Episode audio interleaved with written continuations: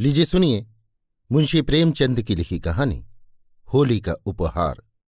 मेरी, यानी समीर गोस्वामी की आवाज़ में। मैकुलाल अमरकांत के घर शतरंज खेलने आए तो देखा वो कहीं बाहर जाने की तैयारी कर रहे हैं। पूछा, कहीं बाहर की तैयारी कर रहे हो क्या भाई? फुर्सत हो तो आओ, आज दो चार बाजियाँ हो जाए। अमरकांत ने संदूक में आईना कंघी रखते हुए कहा, नहीं भाई आज तो बिल्कुल फुर्सत नहीं है। कल जरा ससुराल जा रहा हूँ, सामान आमान ठीक कर रहा हूँ। मैकू तो आज ही से क्या तैयारी करने लगे? चार कदम तो है। शायद पहली बार जा रहे हो? अमर हाँ यार, अभी एक बार भी नहीं गया। मेरी इच्छा तो अभी जाने को न थी, पर ससुर जी आग्रह कर रहे हैं। मैकू तो कल शाम को उठना और चल देना। आध घंटे में तो पहुँच जाओगे। अमर, मेरे हृदय में तो अभी से जाने कैसी धड़कन हो रही है। अभी तो कल्पना में पत्नी मिलन का आनंद लेता था। अब वो कल्पना प्रत्यक्ष हुई जाती है। कल्पना सुंदर होती है। प्रत्यक्ष क्या होगा, कौन जाने? मैकू तो कोई सौगात ले ली है? खाली हाथ न जाना, नहीं मुँह ही सीधा ना होगा। अमरकांत ने कोई सौगात न लिया था। इस कला में अभी अभ्यस्त न हुए थे। मैकू बोला तो अब ले लो भले आदमी, पहली बार जा रहे हो, भला वो दिल में क्या कहेंगी? अमर तो क्या चीज़ ले आऊँ? मुझे तो इसका ख्याल ही नहीं आया। कोई ऐसी चीज़ बताओ जो कम खर्च और बालानशीन हो, क्योंकि घर भी रुपए भेजने हैं, दादा ने रुपए मांगे हैं। मैकू माँ बाप से अलग रहता था, व्यंग करके बोला, जब दादा ने रुपए मांगे हैं तो भला कैसे टाल सकते हो?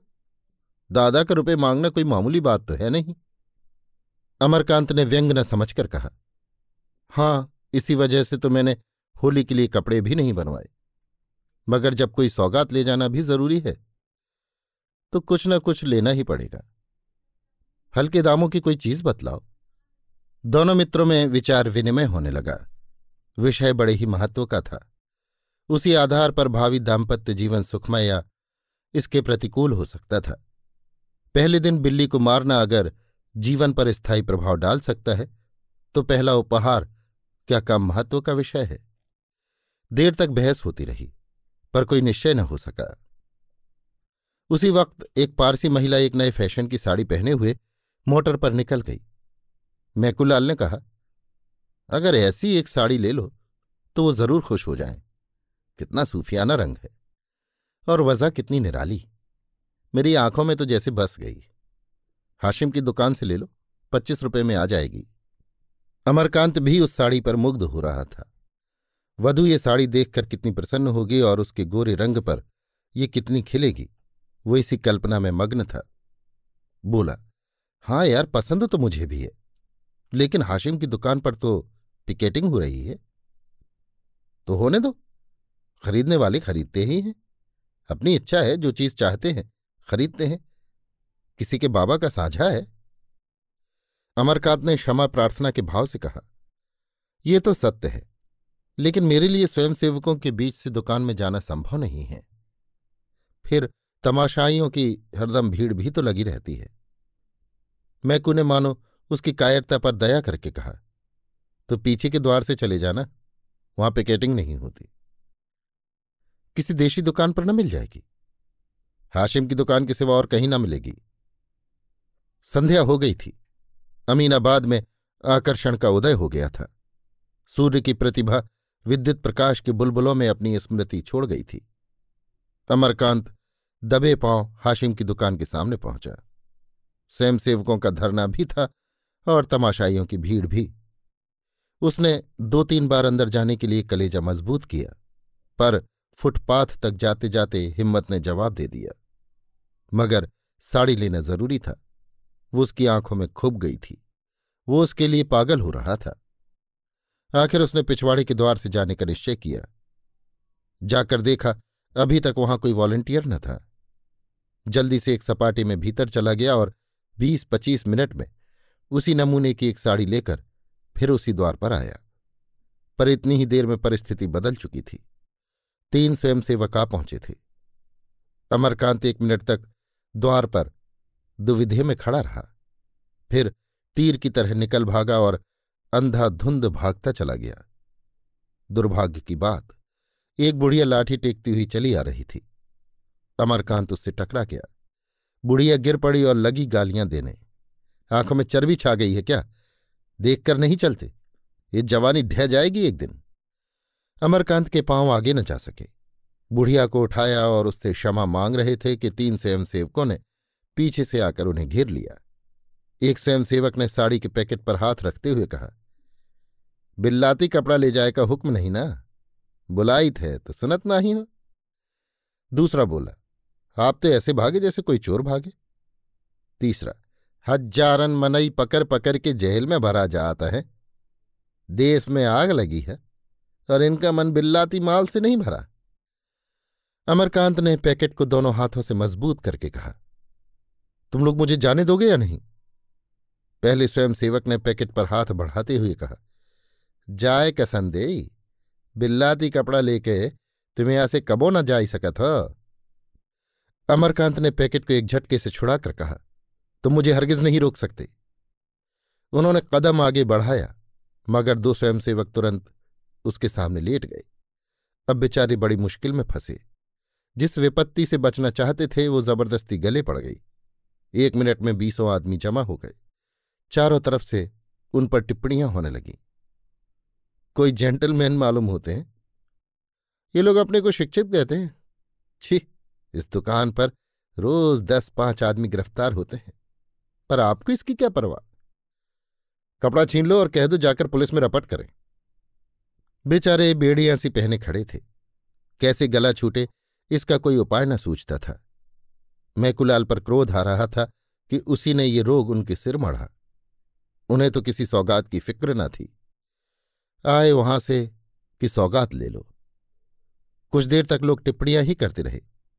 फिर छीन झपट शुरू हुई। किसी ने सिर से टोपी उड़ा दी। उसकी तरफ़ लपके तो एक ने साड़ी का पैकेट हाथ से छीन लिया। फिर वो हाथों हाथ गायब हो गई। अमरकांत ने बिगड़कर कहा, मैं पुलिस में रिपोर्ट करता हूँ। एक आदमी ने कहा हाँ हाँ ज़रूर जाओ और हम सभी को फांसी चढ़वा दो। सहसा एक युवती खद्दर की साड़ी पहने, एक थैला लिए आ निकली। यहाँ ये हुड़दंग देखकर बोली, क्या मामला है? तुम लोग क्यों इस भले आदमी को दिख कर रहे हो? अमरकांत की जान में जान आई। उसके पास जाकर फरियाद करने लगे। ये लोग मेरे कपड़े छीनकर भाग गए हैं और उन्हें गायब कर दिया। मैं इसे डाका कहता हूँ। ये चोरी है। इसे मैं न सत्याग्रह कहता हूँ, न देश प्रेम युवती ने दिलासा दिया। घबराइए नहीं, आपके कपड़े मिल जाएँगे। होंगे तो इन्हीं लोगों के पास। कैसे कपड़े थे? एक स्वयंसेवक बोला, बहन जी, इन्होंने हाशिम की दुकान से कपड़े लिए हैं। युवती, किसी की दुकान से लिए हो? तुम्हें उनके हाथ से कपड़ा छीनने का कोई अधिकार नहीं है। आपके कपड़े वापस ला दो। किसके पास है? एक क्षण में अमरकांत की साड़ी जैसे हाथों हाथ गई थी, वैसे ही हाथों हाथ वापस आ गई। जरा देर में भीड़ भी गायब हो गई। स्वयंसेवक भी चले गए। अमरकांत ने युवती को धन्यवाद देते हुए कहा, आप इस समय न आई होती तो इन लोगों ने धोती तो गायब कर ही दी थी। शायद मेरी खबर भी लेते। युवती ने सरल भर्त्सना के भाव से कहा, जनसंपत्ति का लिहाज सभी को करना पड़ता है। मगर आपने इस दुकान से कपड़े लिए ही क्यों? जब आप देख रहे हैं कि वहाँ हमारे ऊपर कितना अत्याचार हो रहा है, फिर भी आप न माने। जो लोग समझकर भी नहीं समझते, उन्हें कैसे कोई समझाए? अमरकांत इस समय लज्जित हो गए और अपने मित्रों में बैठकर वे जो स्वेच्छा के राग अलापा करते थे वो भूल गए। बोले मैंने अपने लिए नहीं खरीदे हैं। एक महिला की फरमाइश थी, इसलिए मजबूर था। उन महिला को आपने समझाया नहीं? आप समझाती तो शायद समझ पाती मेरे समझाने से तो ना समझी। कभी अवसर मिला तो ज़रूर समझाने की चेष्टा करूँगी। पुरुषों की नकेल महिलाओं के हाथ में है। आप किस मोहल्ले में रहते हैं? सादतगंज में। शुभ नाम? अमरकांत। युवती ने तुरंत जरा सा घूंघट खींच लिया और सिर झुकाकर संकोच और स्नेह से सने स्वर में बोली, आपकी पत्नी तो आपके घर में नहीं है। उसने फरमाइश कैसे की? अमरकांत ने चकित होकर पूछा, आप किस मोहल्ले में रहती हैं? घसियारी मंडी। आपका नाम सुखदा देवी तो नहीं है? हो सकता है। इस नाम की कई स्त्रियाँ हैं। आपके पिता का नाम ज्वाला दत्त जी है? उस नाम के भी कई आदमी हो सकते हैं। अमरकांत ने जेब से दिया सलाई निकाली और वहीं सुखदा के सामने उस साड़ी को जला दिया।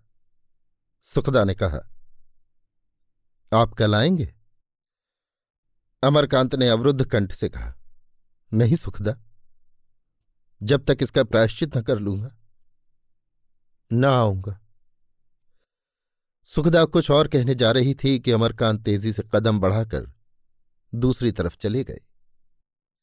आज होली है, मगर आज़ादी के मतवालों के लिए न होली है न बसंत। हाशिम की दुकान पर आज भी पिकेटिंग हो रही है, और तमाशाई आज भी जमा है। आज के स्वयंसेवकों में अमरकांत भी खड़े पिकेटिंग कर रहे हैं। उनकी देह पर खद्दर का कुर्ता है और खद्दर की धोती। हाथ में तिरंगा झंडा लिए है। एक स्वयंसेवक ने कहा पानीदारों को यो बात लगती है। कल तुम क्या थे? आज क्या हो? सुखदा देवी न आ जाती तो बड़ी मुश्किल होती। अमर ने कहा, मैं उसके लिए तुम लोगों का धन्यवाद देता हूँ। नहीं, मैं आज यहाँ ना होता। आज तुम्हें ना आना चाहिए था। सुखदा बहन तो कहती थी, मैं आज उन्हें ना आने दूँगी। कल के अपमान के बाद अब मैं उन्हें मुँह दिखाने योग्य नहीं हूँ। जब वो रमणी होकर इतना कर सकती है तो हम तो हर तरह के कष्ट उठाने के लिए बने ही हैं, खासकर जब बाल बच्चों का भार सिर पर नहीं है। उसी वक्त पुलिस की लारी आई। एक सब इंस्पेक्टर उतरा और स्वयंसेवकों के पास आकर बोला, मैं तुम लोगों को गिरफ़्तार करता हूँ। वंदे मातरम की ध्वनि हुई। तमाशाइयों में कुछ हलचल हुई। लोग दो दो कदम और आगे बढ़ाए। स्वयंसेवकों ने दर्शकों को प्रणाम किया और मुस्कुराते हुए लारी में जा बैठे। अमरकांत सबसे आगे थे। लारी चलना ही चाहती थी कि सुखदा किसी तरफ़ से दौड़ी हुई आ गई। उसके हाथ में एक पुष्पमाला थी। लारी का द्वार खुला था। उसने ऊपर चढ़कर वो अमरकांत के गले में डाल दी। आँखों से स्नेह और गर्व की दो बूंदें टपक पड़ी। लारी चली गई। यही होली थी, यही होली का आनंद मिलन था। उसी वक्त सुखदा दुकान पर खड़ी होकर बोली, विलायती कपड़े खरीदना और पहनना देशद्रोह है। अभी आप सुन रहे थे मुंशी प्रेमचंद की लिखी कहानी, होली का उपहार, मेरी यानी समीर गोस्वामी की आवाज़ में।